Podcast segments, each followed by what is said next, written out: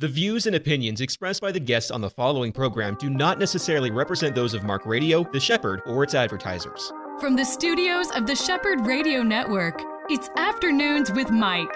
This next hour is all about our walk with Jesus with local pastors, newsmakers, people who are making a difference for the gospel. Now, here is your host, Mike Gilland. Hey, everybody, and welcome back to another edition of Afternoons with Mike, heard daily here on the Shepherd Radio Network. What an honor it is for me today to welcome a first timer to my program, someone that has been around in media for many years, doing uh, really a lot of work for God throughout that entire time.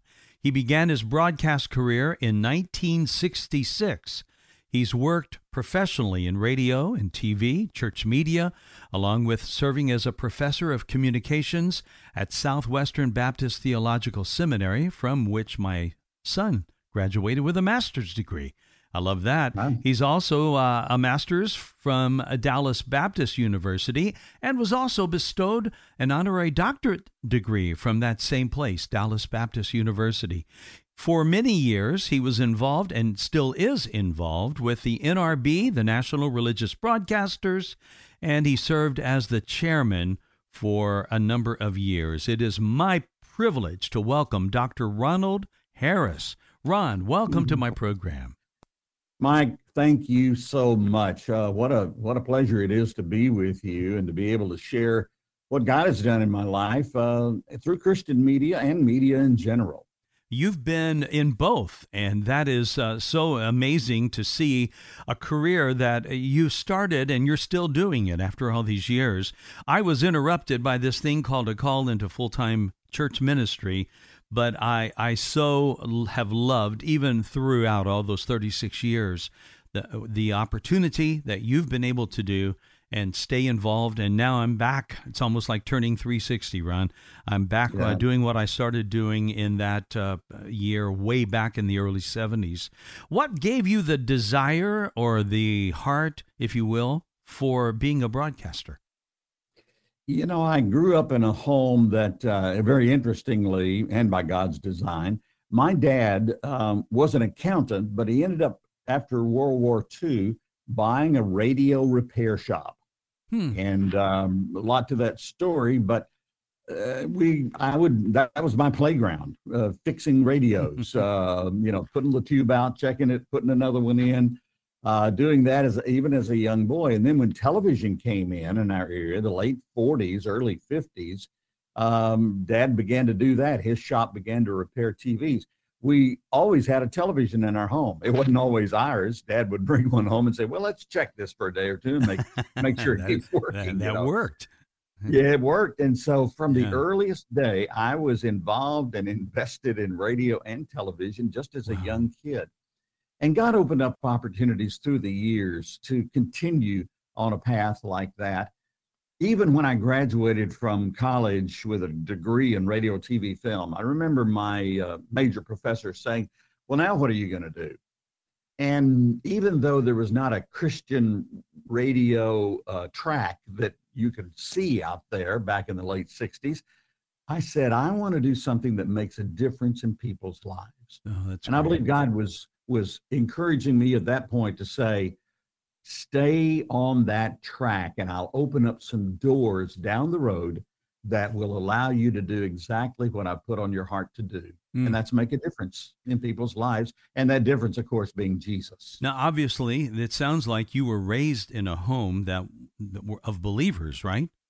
Yes, thankfully. Uh, mom and dad weren't perfect, but boy, I tell you what, we uh, we grew up in a home that where the Lord was loved, and we were at church, uh, all the time.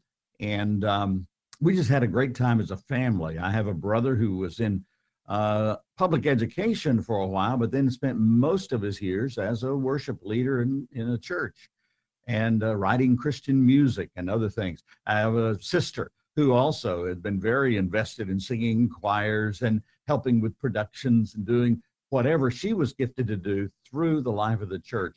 That was just our bent. That's yeah. how God uh, moved us, and we were grateful to have parents that encouraged that all along the way. Uh, that is such a blessing. And you know, you look around at today's world, Ron, there's so many people we see growing up and coming up, and a lot of young people, uh, they just don't have that heritage or the legacy handed down from parents who were believers. it is such a privilege, I think, to be counted among those that grew up in church. There was an old saying, I'm sure you've heard it cut my teeth on the church pew. I've heard that before. And that's what I did. And I'm grateful that I was able to do that. And that you know, not marvelous. only my parents getting me to church, but I'm thinking of the many adults who were there who were both role models and mm-hmm. those who worked with us as young people, uh, sometimes as children, but then as we grew older, whether it was camps or at the church itself, young adults and older adults who mentored us. Now, they wouldn't know they were doing it, it was just the lifestyle. Right. And uh, what a blessing it was. I'm I'm thinking of people who are in church now. Maybe they have kids, maybe they don't. You don't know what an opportunity you have to pour into the life of a young person simply by living out your life in front of them and occasionally engaging them and loving them. You know, that's really true. Uh, the role that everyone plays, that's the whole thing of community in a church, that we can all take a part in church life and we do. We grow from other people around us, those that we see, those who are modeling before us their lives. And it doesn't have to be a fancy thing, it's just everyday mm-hmm. life, living out the gospel in everyday life. I could probably tick off a dozen names right now, people who influenced my life growing up. And um, almost all of them were those involved in my church mm-hmm. and who poured into my life. And uh, some of it, you're right, it was just casual. It right. wasn't orchestrated. It wasn't a mentorship program. They just were there, and some taught Sunday school, and some were just good people that were around you and invited you over to their house. And uh, you know, it's just a lot of ways that we can encourage our young people to stand strong for the Lord, live out their life with what God's put in their heart. They don't all have to volunteer or be called to the ministry, but they live out their Christian life in however God has gifted them mm-hmm. and what He's put on their heart to do. And I was so encouraged that way. I just wrote a note to a man who was one of those men in my church. He's an older man, uh, even older than me now. He and his wife still contribute to my ministry. Wow. I just wrote him a note oh, saying, my goodness. What a special thing it is yeah. that you and your wife are continuing to bless me uh, through all these decades. How cool is it to run the race from start to finish and have some of those that were at the start at the finish? I mean, that's pretty yeah. great, isn't it? Uh, that verse in Hebrews, that great cloud of witnesses. Yeah. Um, thankfully, some of them are still here on the earth, others are in heaven. And I do believe that there are many like that, probably Mike in your life as well as mine, who are cheering us on, who are encouraging us, who, under God's direction, are or allowing even their memories to encourage us to stay on track, to uh, to do as Dietrich Bonhoeffer said, uh, be people who stand firm. Right. In spite of the culture, in spite of the way other things go, stand firm, and God will honor it. He directs our paths according to the scripture, mm-hmm. and he does that with our, or without our understanding or realization. He's he was guiding you, and that was uh, something I wanted to ask you about. Now, you mentioned entering college uh, to get a degree in this kind of a thing. Now, at one point, though, you had to get your first job. What was that yep. first job? How did that happen? I was in college at the time, and and I just sensed God moving me towards the media area more and more. I loved it anyway. And uh, so there was a radio station in Shawnee, Oklahoma. I was going to school at Oklahoma Baptist University and KGFF. And uh, Bill Weaver was the manager of the station. And he would take a chance on some of us uh, people who had a whole lot more passion than talent and uh, allow us to be on for a few hours and uh, work there. And I worked from a couple of weekends and then worked up almost every night. And so I spent the first uh, couple of years of my broadcast career at KGFF. And um, I remember, you'll love this, Mike. There was a, a lady, a retired English teacher, who would listen. And if I said something that was grammatically wrong, she felt compelled to call me up and correct me. That's probably was got a... to be great friends. and in fact, my now wife, whom I was dating then, uh, we took her out to, to lunch on Mother's Day one time, oh just because we had we'd had that relationship. She corrected my pronunciations or my grammatical errors, and I loved it. And I'm a better person as a result of it. Oh yeah. Uh, so it was, you know, it, it was a great start to my career. Yeah, I there are stories like that that are just so precious. As we uh, get older, I look back on those early years. My first job was similar. Uh, it was in a, uh, a, a little community about thirty miles away from my home, and so I had to drive. I I, I had to be there at five thirty a.m. Did you start off in the uh, early hours uh, job? Thankfully, I started off uh, later in the day, but I I for in my Christian radio career.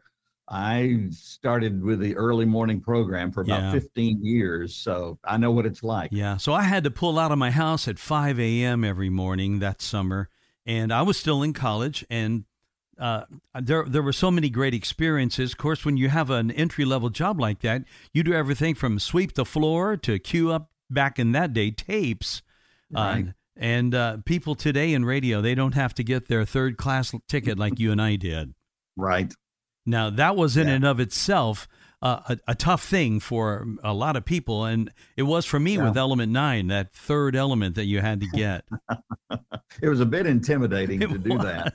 But then, of course, you know, we had to take those meter readings and Yep. with a transmitter and do all those things that kept that AM radio station operating uh, appropriately according to the rules. Every time I hit that transmitter to turn it on in the morning and I would feel that power, it, it caused my hair to just stand up. And I mean, it, oh, it was kind of freaky. I think I'm glad I Oh, didn't know back.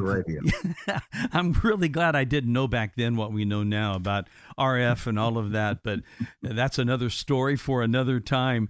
Uh, this is really great. So, y y- the blend of getting involved in broadcasting, and then it's another thing to be involved in Christian broadcasting.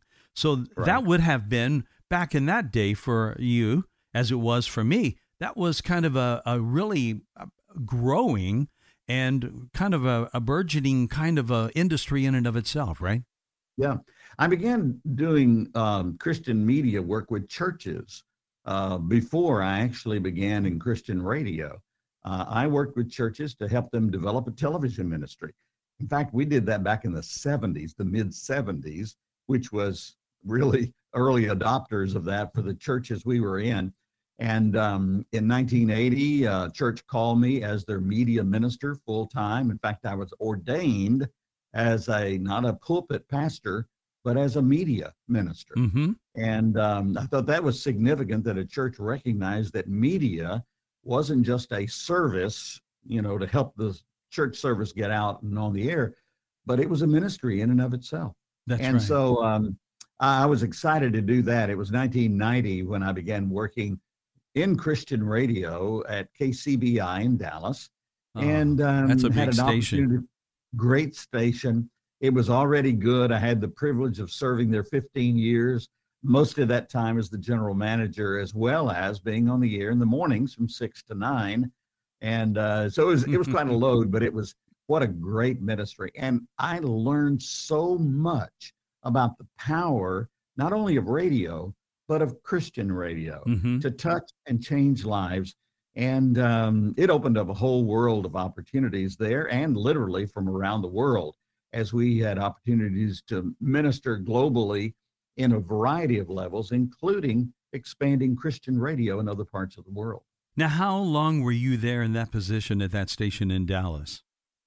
I was there about 15 years. Oh my! Um, and um, yeah, I took a little, uh, about a nine months uh, leave to go be a minister of media at a at a church, First Baptist in Dallas, and through a whole series of events that are not worth talking about. I ended up back at KCBI uh, within the year, and um, I served as general manager about 13 of those years, but did the morning program for uh, 15 years, and uh, just loved every minute of it. I, I still hear from, I haven't been on the air in probably in 15 or 16 years uh, on local radio. I still hear from people who Right. say, "Oh, I used to listen to you. I grew up with you. I, you know, my mom had it on the radio when I was going to school, and uh, lots of things like that." And uh, Mike, as as you know or learning, um, radio is such an intimate tool, uh, communications tool.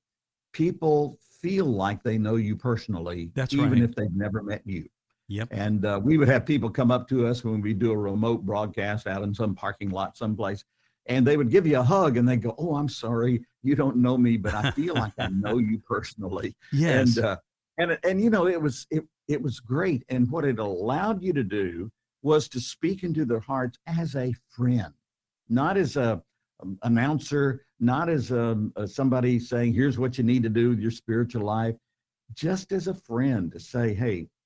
We're on this journey together yep. let's see where god takes us let's let's read our bible let's be involved in prayer and to encourage them on a daily basis as a friend as a companion in a way that felt very personal to Mhm. them Now, I remember back in that time when I became uh, an operations manager at a station. If I'm not mistaken, KCBI put out a program guide, right? And that was like Yes. a, a size of uh, the Guideposts magazine almost, a little little booklet, and it was full color. And uh, Yeah. we got a hold of one of those, and our station copied you. So thank you very much for doing a good job on that. We copied. well thank you we had some really creative people and dedicated people who uh, were versed in doing a lot of different things i can't take credit for it except maybe saying hey why don't we have a magazine yeah. and uh, so uh, that was about it as far as I was concerned. But you know that that's the other thing. Um, I'm finding now that uh, a lot of what I do, we do some media work, serves as an illustration for others coming along the way. It sets a standard. hmm Excellent. Because it was in color, because it was well done, it was something that you took note of. And so we often do that, even with the international people I work with. We try to do things that sets a high standard because our our reason for doing it is so important. Not it. so that we'll get a claim, but it's so that God will get the glory. And we'll be saying through our efforts, we are doing excellent work because our God is excellent Ah. and it is worthy of what all we do. Are you happy with what you see happening on the national front today compared to what it was like for when you were doing that back in the 80s? You know, I can take that down two different roads, uh, Mike. One of them, professionalism, high level of professionalism. The only caution I would have is that sometimes, and I find myself trapped into this, we can become so professional that Mm-hmm. we don't depend upon God. We can become so professional in what we do. And let's talk about a, a, a radio station out there. If it's a Christian station and they do fundraising, they know how to do it. They've got the plan, they know what to offer, they know how to pitch it to the listeners, and they can raise the money they need, and they don't really depend upon God. Mm-hmm. And I think that's in our personal lives. I uh, we had a team on our morning program that every morning before we signed on, we stopped to pray Mhm. because we understood we don't have the power to change people's lives, no matter how good we might get. It's God that's going to do it. It's His Holy Spirit that's going to do it, and we have to be dependent upon Him to work through us in order to make that difference in people's lives. And so, I, I would just say the caution for people in Christian media today is don't be so good that you don't need God. Too polished. That's good word. Dr. Ron Harris is my guest today. I'll be back with him in a moment. We're up against our first break. We'll be back in just a moment.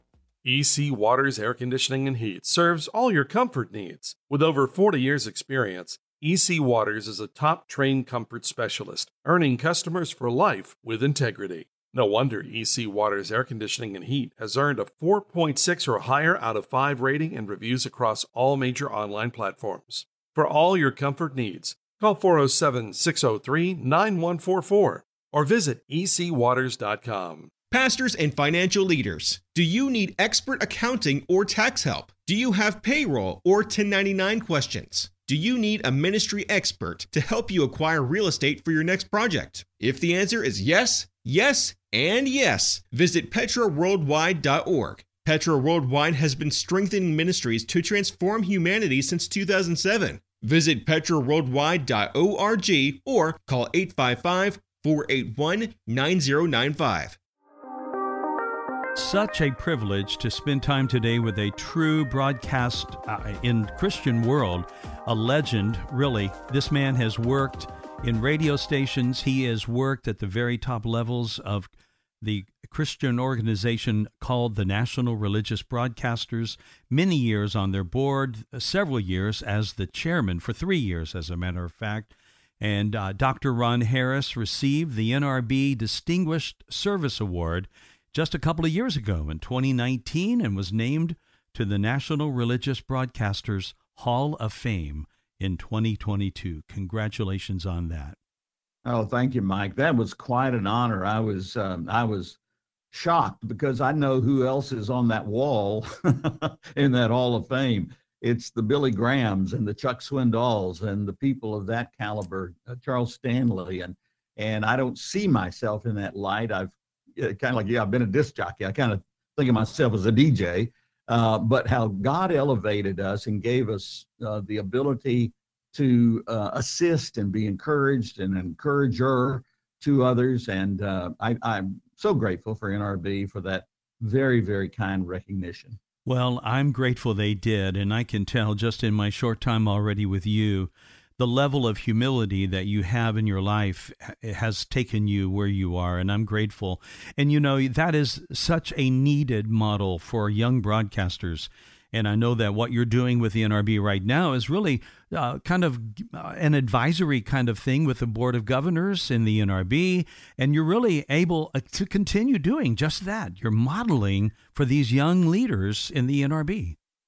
Uh, that's our hope is that, uh, you know, I, I, tell people if you live long enough and you don't stub your toe, uh, then sometimes you get an award or two or some notoriety. But really, along the way, you do want to be that encourager of those uh, further back on the pathway. Uh, I don't hold myself up as any great thing, except God has allowed me to to move down a pathway, serving Him um, in areas that He opened up. And um, I don't say that with false humility. I really say that that I know who I am, and apart from God, I would not be involved in many of the things that I'm doing now or have the opportunities to give leadership apart from what God has uh, put into my life. And so it's an easy thing for me to just turn around and say, hey, let me just share with you what God's done in my life or how we ought to live our life. You know, I think of that verse where it says, God comforts us so that we can comfort those, turn around and comfort those like yeah. we've been comforted. That's right. And I think that's a pattern for a lot of things in our lives. Yeah, I agree. Freely we have received, freely give.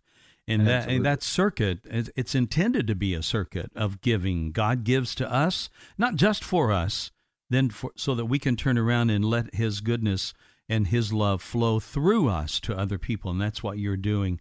Uh, you know, you mentioned going into this work, you were a, around in the 80s doing this wonderful work in Christian broadcasting. And I, my mind goes back to the early 80s, and this would be at the end of the Carter administration, the beginning of, uh, I remember that while it was yet that time frame before the election, uh, a big event called Washington for Jesus was held in mm. Washington, D.C. Were you there for that?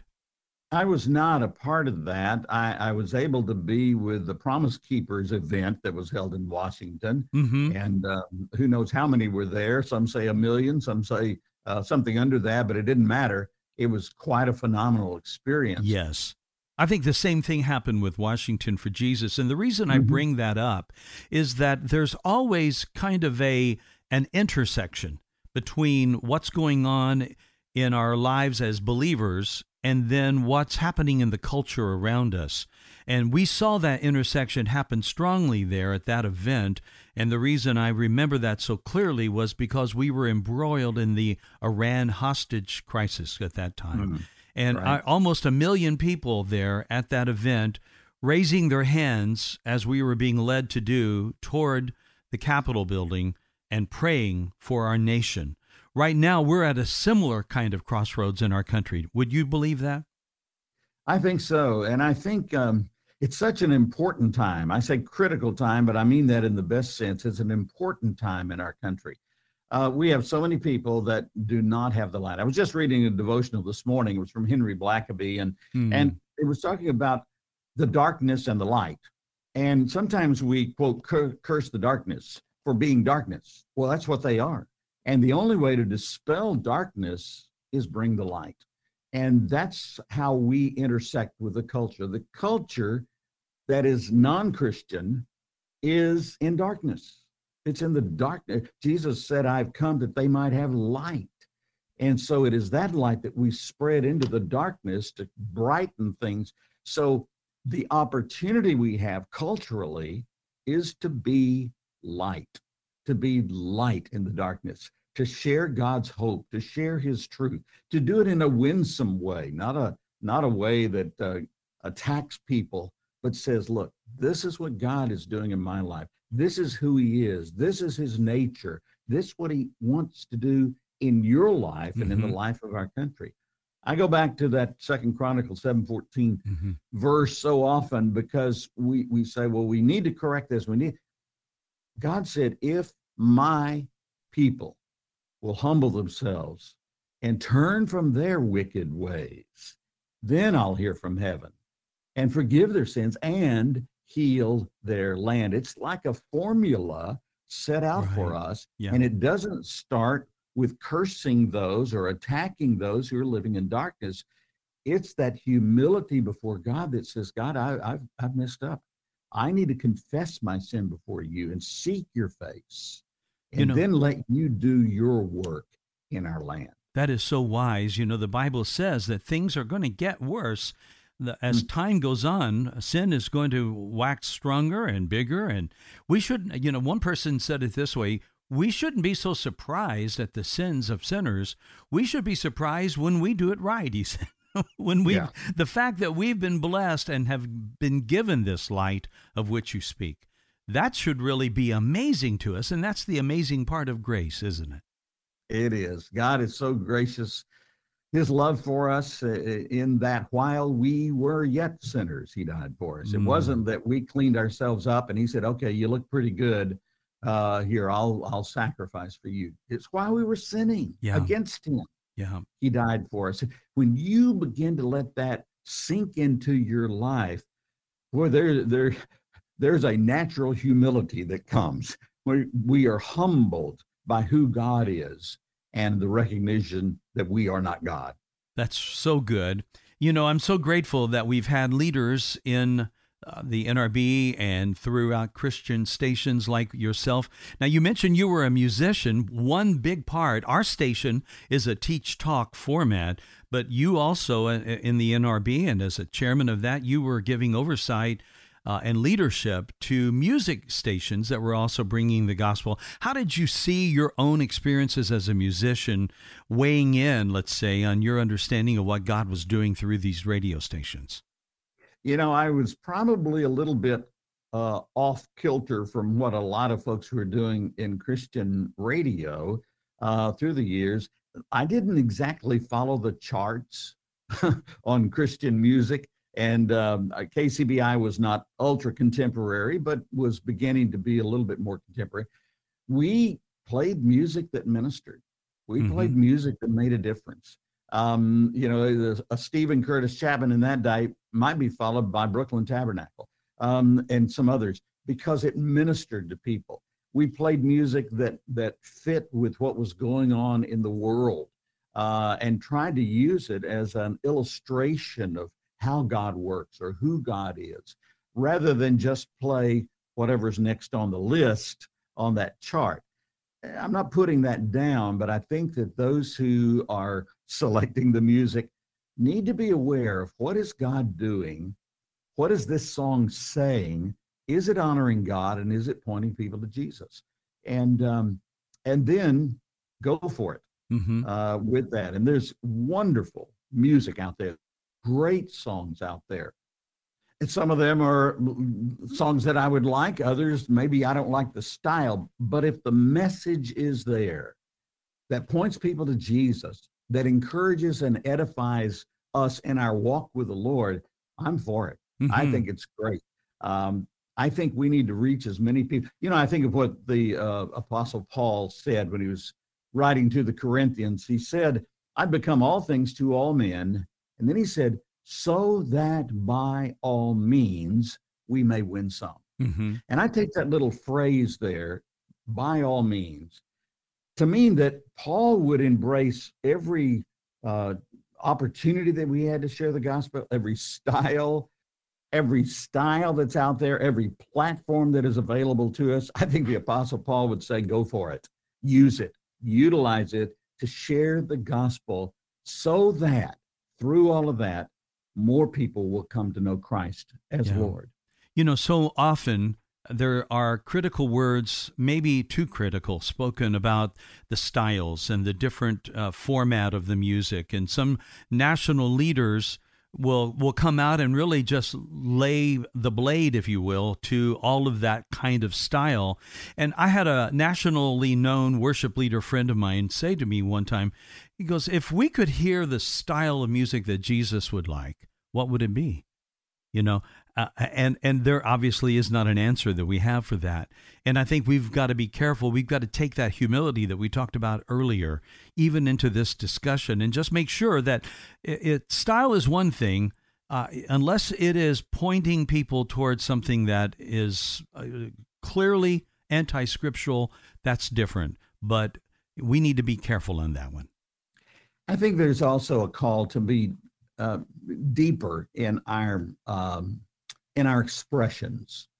Um, you know, I think of the great hymns of the faith. They've lasted the tens, decades, mm-hmm. hundreds of years because of the depth of the message. You begin to read some of those words from the great hymns of the faith, and you go, "Wait a minute, that's Bible. Yeah, that's what that is."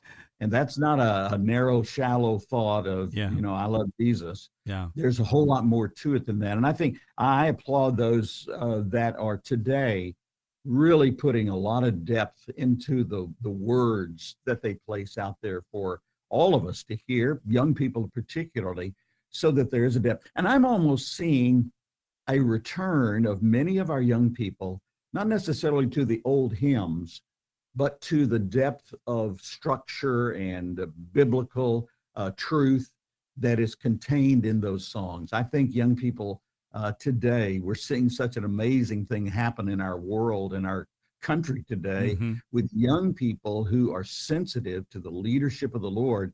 They want something deeper. And I think I uh, if our music, our stations, our churches, give them something deeper, it will help them grow in their faith and be more effective as a, a, personal witness and a reflection of Christ to those around them. I agree. And, you know, we can't do that unless we have that depth growing. And you mentioned your own daily devotion. So, unless we're doing that, we can't export something that we've not imported ourselves and that it's working in our own lives, right? Yeah, Mike, I used to tell the people at our radio station, uh, KCBI, uh, we can't send out beyond the walls of this building what's not happening inside. Mm. We can't talk about the grace of God if we're not showing grace inside. We can't talk about the love of God if we're not showing love inside the walls. We have to live out what we're talking about.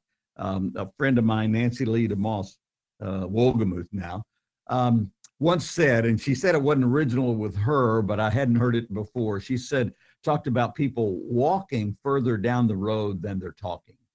And she said, I don't want to talk further down the road than I'm walking. Oh, that's wise. I, I don't want to say things that I'm not living. And I think it's a great testimony for us a, checkpoint for all of us. Uh-huh. Whether we're in Christian media, we're, we're in music, we're in worship, we're in our daily lives, we're in an office somewhere. We don't want to talk a good game. We want to be a part. We want to be on the playing field for the Lord. That's beautifully said by Nancy, and I, I, I agree that I, have never heard that before. That is a great way to express that.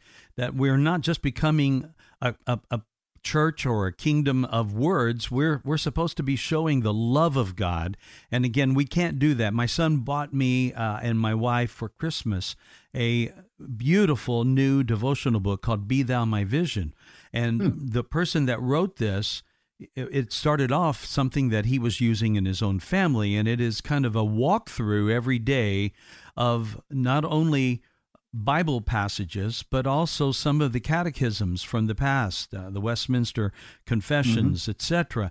And you pray through, you you you basically sing through a section. They have a song, a hymn that's listed in there. So I I did that this morning.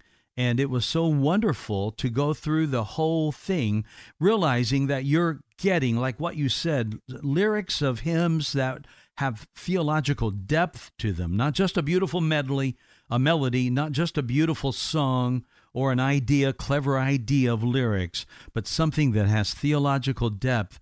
And that helps us in not only in our own personal walk, but it helps us in our personal talk as well. Absolutely. Absolutely. And I think as God allows us to live a bit longer, we need to be that example. We need to uphold that and uh, let it be exhibited in our life.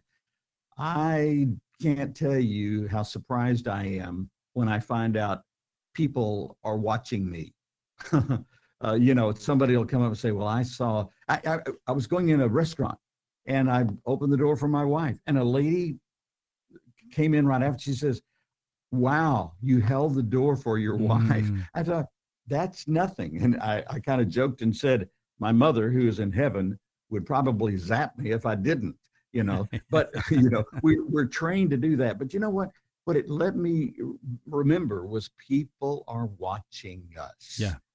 How Yeah. we live, what we do, little things, big things, whatever it is, we need to be on guard, you know, not running scared, but just live out our lives in a way that encourages others and show them the nature of Christ that is in us. I love that picture about that very thing where Paul referred to living letters.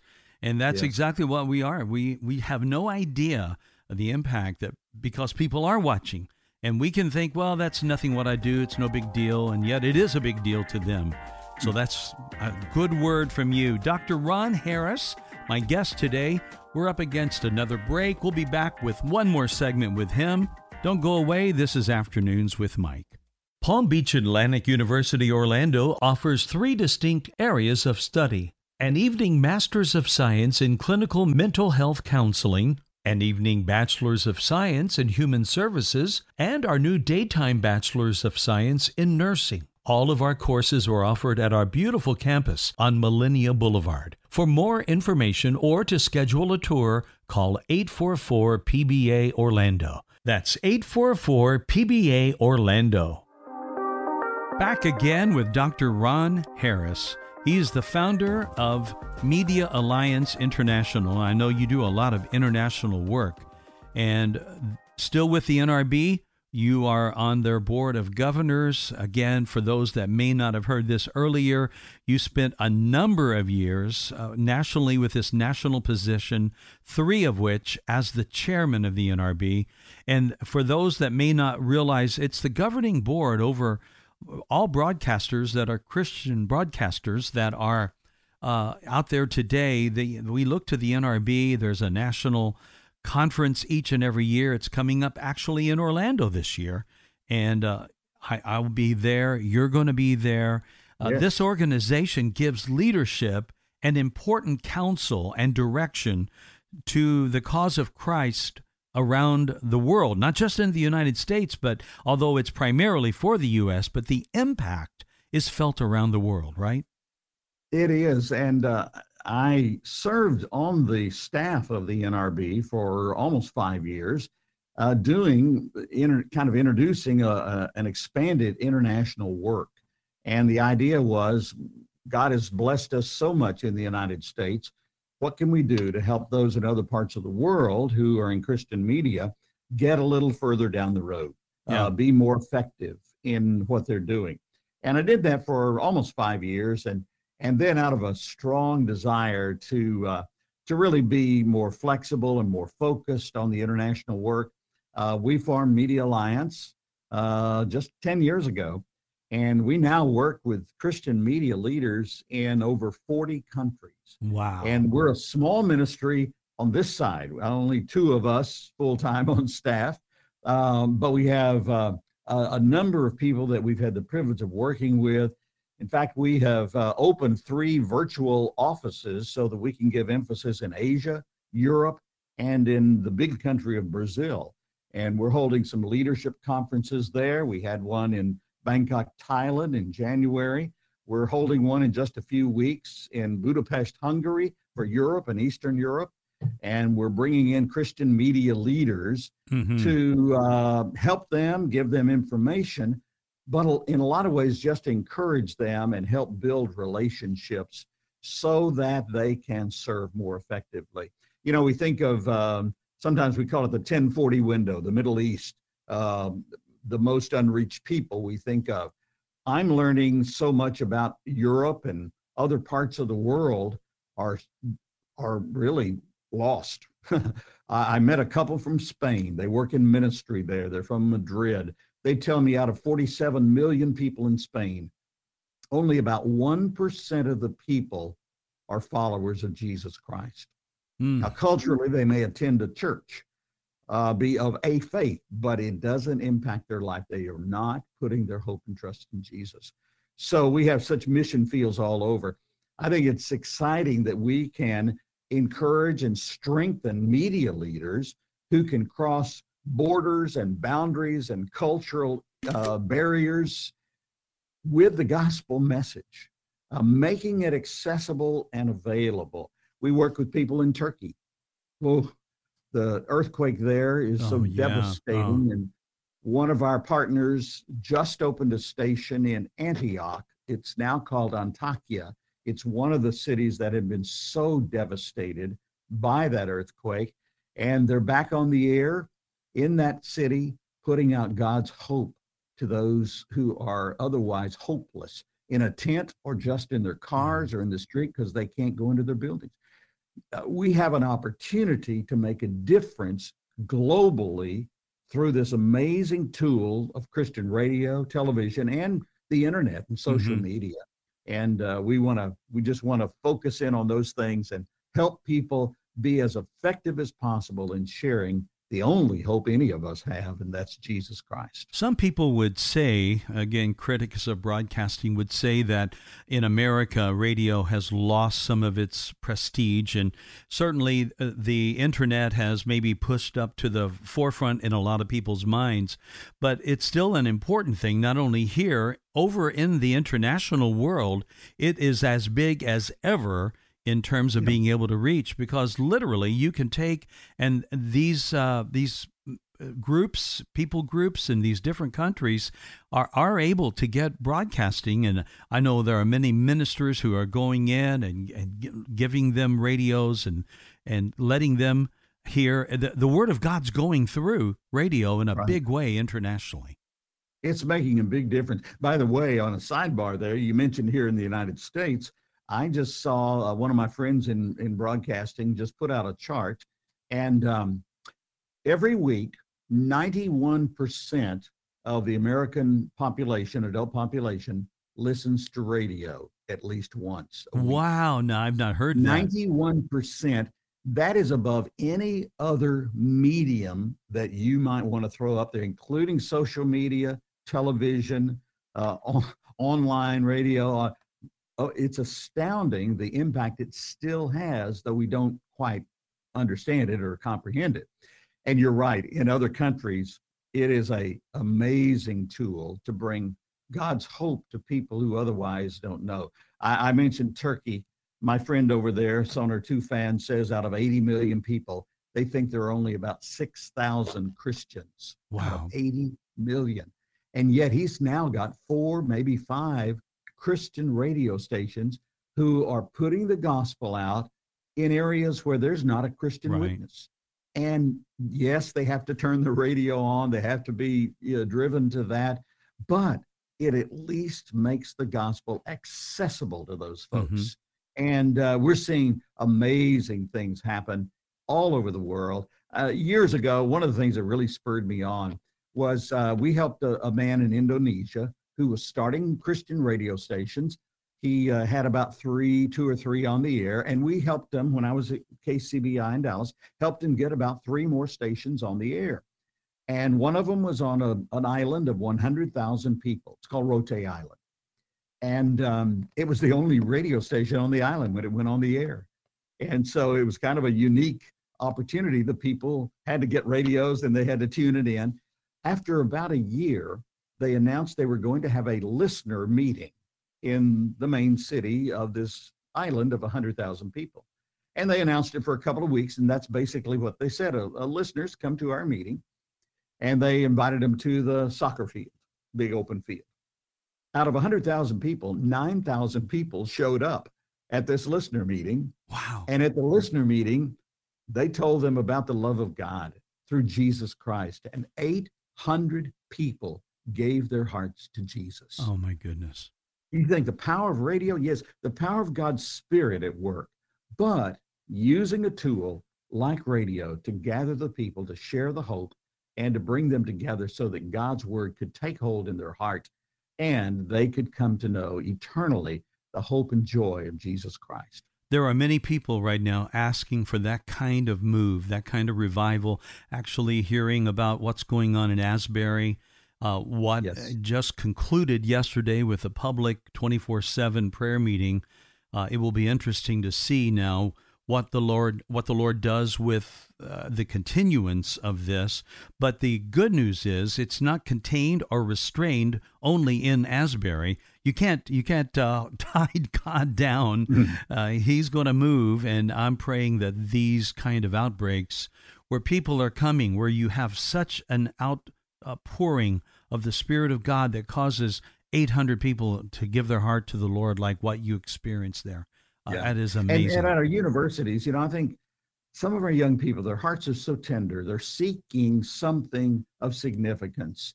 And when they begin to see how God is at work as Christians, they they uh, they begin to say, Lord, I, I want to confess the sin. I want to pick up the mantle and I want to continue to be obedient to you mm-hmm. and do what you call me to do. And they're we're seeing it happen, yes, at Asbury, but also Cornerstone University. Baylor University in Texas has had an outpouring. Others are oh, sensing that, that, and I think it's that tenderness of their heart and their strong desire to make a difference that God is using in a great way. And you're right. May it spill over beyond the campuses yeah. into all of our hearts. You know, I think right now, as you say that, and you look at where our country is, in a real way, it feels like our country is up against what it had to be like to be physically up against the Red Sea. If you're Moses and, and the children of Israel, they were what uh, seemed to be up against an impossible situation. But with God, all things are possible. So even in a culture that is as uh, difficult and maybe unforgiving or unopen as what many uh, closed up as what many people believe America is right now, uh, it's not too late for revival for this country. It's really not. And um, there's so many great stories of what God is doing around the world. In fact, um, I've just finished uh, this fall my book, my memoirs, and it's called The Voice Behind You. It's based on Isaiah 30 21 that says, You'll hear a voice behind you saying, Turn left, turn right. This is the way, walk in it. And um, and that's the way God has guided me. Uh, turn left here, turn right there, maybe a correction. No, no, no, turn right, you know. Right. Uh, and that's what the book is all about. And in it, uh, though I tell uh, the, the full story of my life, I also talk about what's happening internationally and what's happening through Christian media, what happened in my experience. And um, so it's been fun to write and be a part of it. By the way, I'll do a selfless promotion here. Please. Um, it's available on Amazon.com. Uh, the Voice Behind You. We have it in uh, paperback and Kindle, and I just uh, recently finished the audio version. Oh, so I my goodness. read that. And all the proceeds go to our ministry so that can promote it.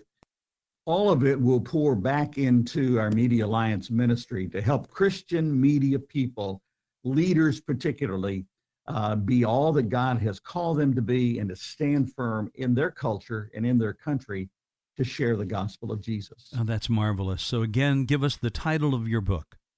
It's called The Voice Behind You uh, by Ron Harris, and it's available on Amazon.com in paperback, Kindle form, and the audio book that I just finished recording the other day. Wow. All right. That's going to be great.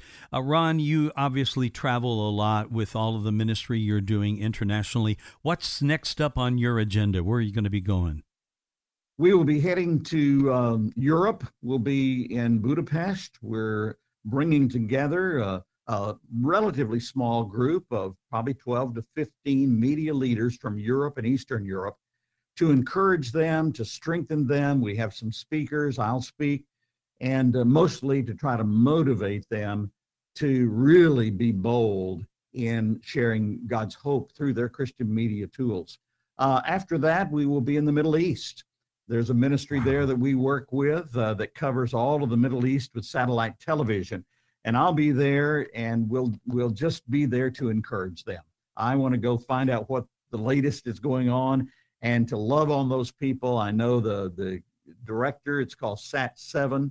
She's a dear friend, a very very capable leader, and I just go and just encourage them and love them and keep them um, moving forward. And when there are opportunities to help, we do that. So we'll be in the Middle East, and then we'll have a trip to Brazil coming a little bit later this year, uh, doing some leadership training as well. Uh, you're a busy man, and I appreciate it. And it's you're just going strong for the Lord, sir.